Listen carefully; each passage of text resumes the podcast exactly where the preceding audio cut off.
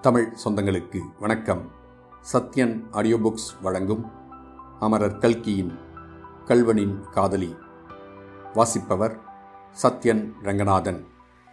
பகுதி ஒன்று அத்தியாயம் முப்பத்தி இரண்டு கவிழ்ந்த மோட்டார். அஸ்தமித்து ஒரு ஞாழிகை இருக்கும். மேற்கு திசையில் நிர்மலமான வானத்தில் பிறைச்சந்திரன் அமைதியான கடலில் அழகிய படகு மிதப்பது போல் மிதந்து கொண்டிருந்தது. வெள்ளித்தகட்டினால் செய்து நட்சத்திரங்களுக்கு மத்தியில் பதித்த ஓர் ஆபரணம் போல் விளங்கிய அப்பிறைமதி அழகுக்காக ஏற்பட்டது என்றே தோன்றும்படி அதன் வெளிச்சம் அவ்வளவு சொற்பமாயிருந்தது. ஆனால் அது கூட அதிகம் என்று நினைத்து எப்போது அந்த இளம்பிறை அடிவானத்தில் மறையும் என்று கவலையுடன் எதிர்பார்த்த சில பிரகிருதிகள் இருக்கத்தான் செய்தார்கள். புதுச்சேரிக்கு சமீபத்தில் ஏழெட்டு மைல் தூரத்தில் வயல்காடுகளின் வழியாக ஊர்ந்து வந்து கொண்டிருந்த ஒரு மோட்டார் வண்டியில் இவர்கள் இருந்தார்கள். அந்த வண்டி சிவப்புச் சாயம் பூசப்பட்ட வண்டி. அதற்கு நம்பர் பிளேட் கிடையாது. அதனுடைய முன் விளக்குகள் மங்கலாக எரிந்தன வண்டி கிளம்பி அரை மணி நேரமாகியிருந்தும் இதுகாரும் ஒரு தடவை கூட டிரைவர் அதன் ஹாரனை உபயோகப்படுத்தவில்லை. வண்டியில் இருந்த நாலு பேரில் முத்தையனும் ஒருவன். அவன் கையில் ஒரு குழல் துப்பாக்கி இருந்தது.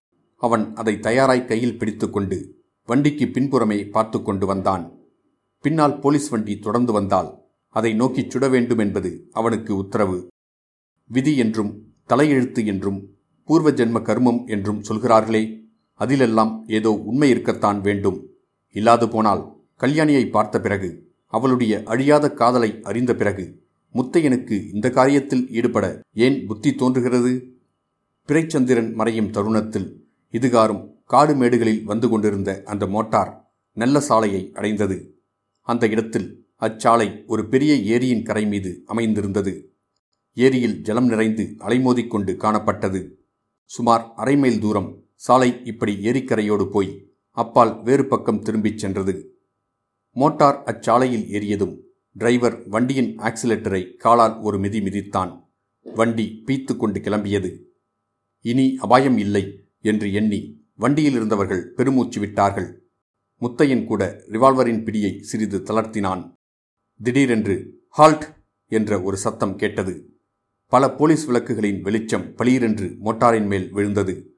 சாலை ஏரிக்கரையிலிருந்து திரும்பும் இடத்தில் இருபது முப்பது போலீஸ்காரர்கள் எழுந்து நின்றார்கள். அதே சமயம் பின்னாலிருந்து ஒரு மோட்டார் அதிவேகமாக வரும் சத்தம் கேட்டது. வண்டிக்குள் நிறுத்தாதே விடு என்ற ஒரு உத்தரவு பிறந்தது. டிரைவர் ஆக்சிலேட்டரை இன்னும் ஒரு அழுத்து அழுத்தினான். வண்டி பாய்ந்து சென்றது. ஷூட் என்று ஒரு பெருங்குரல் அப்போது கிளம்பிற்று. அநேக துப்பாக்கிகளிலிருந்து ஏக காலத்தில் குண்டுகள் கிளம்பின. முத்தையன் சுட்டான். ஆனால் ஒரு தடவை அவன் விசையை அழுத்திவிட்டு இன்னொரு தடவை இழுப்பதற்குள்ளே எங்கேயோ அதல பாதாளத்தில் தான் விழுந்து கொண்டிருப்பதை உணர்ந்தான். போலீஸ்காரர்களுடைய குண்டுகளில் ஒன்று மோட்டாரின் டயரில் பட்டு டயர் கிழிந்து வண்டி ஒரு திரும்ப திரும்பி ஏரியை நோக்கிச் சென்றது.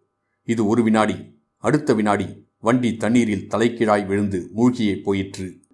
முத்தையன் ஒரு கணம் திக்குமுக்காடினான். அடுத்த கணத்தில் நிலைமை இன்னதென்று ஒருவாறு உணர்ந்தான். மோட்டாருடன் தண்ணீரில் மூழ்கியிருக்கிறோம் என்பது அவனுக்கு ஞாபகம் வந்ததும் சரி பிழைத்துக் கொள்ளலாம் என்று அவனுக்கு தைரியம் வந்தது.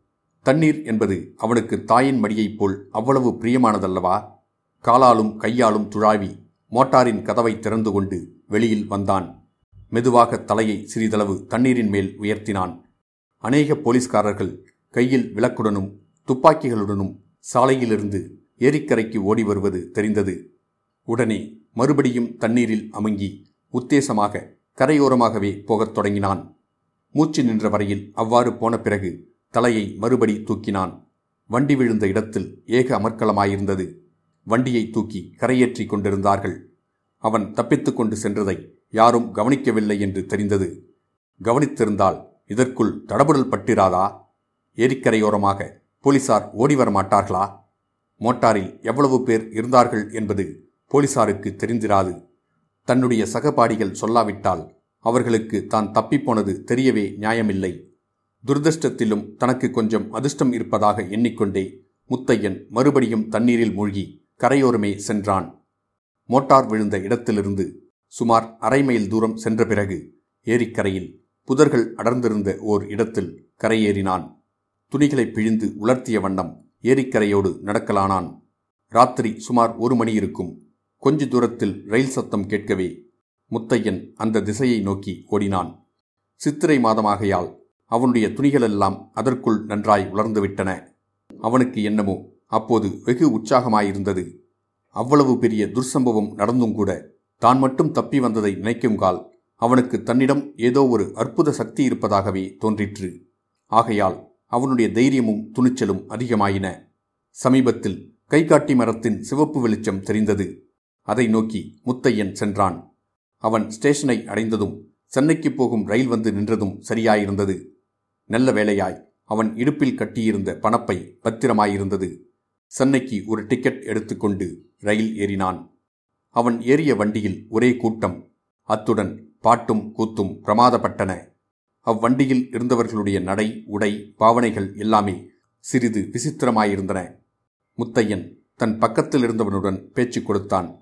அவர்கள் ஒரு பிரபல நாடக கம்பெனியைச் சேர்ந்தவர்கள் என்றும் சென்னையில் நாடகம் நடத்துவதற்காக போகிறார்கள் என்றும் தெரிந்து கொண்டான். இத்துடன் அத்தியாயம் முப்பத்தி இரண்டு முடிவடைந்தது. மீண்டும் அத்தியாயம் முப்பத்தி மூன்றில் சந்திப்போம்.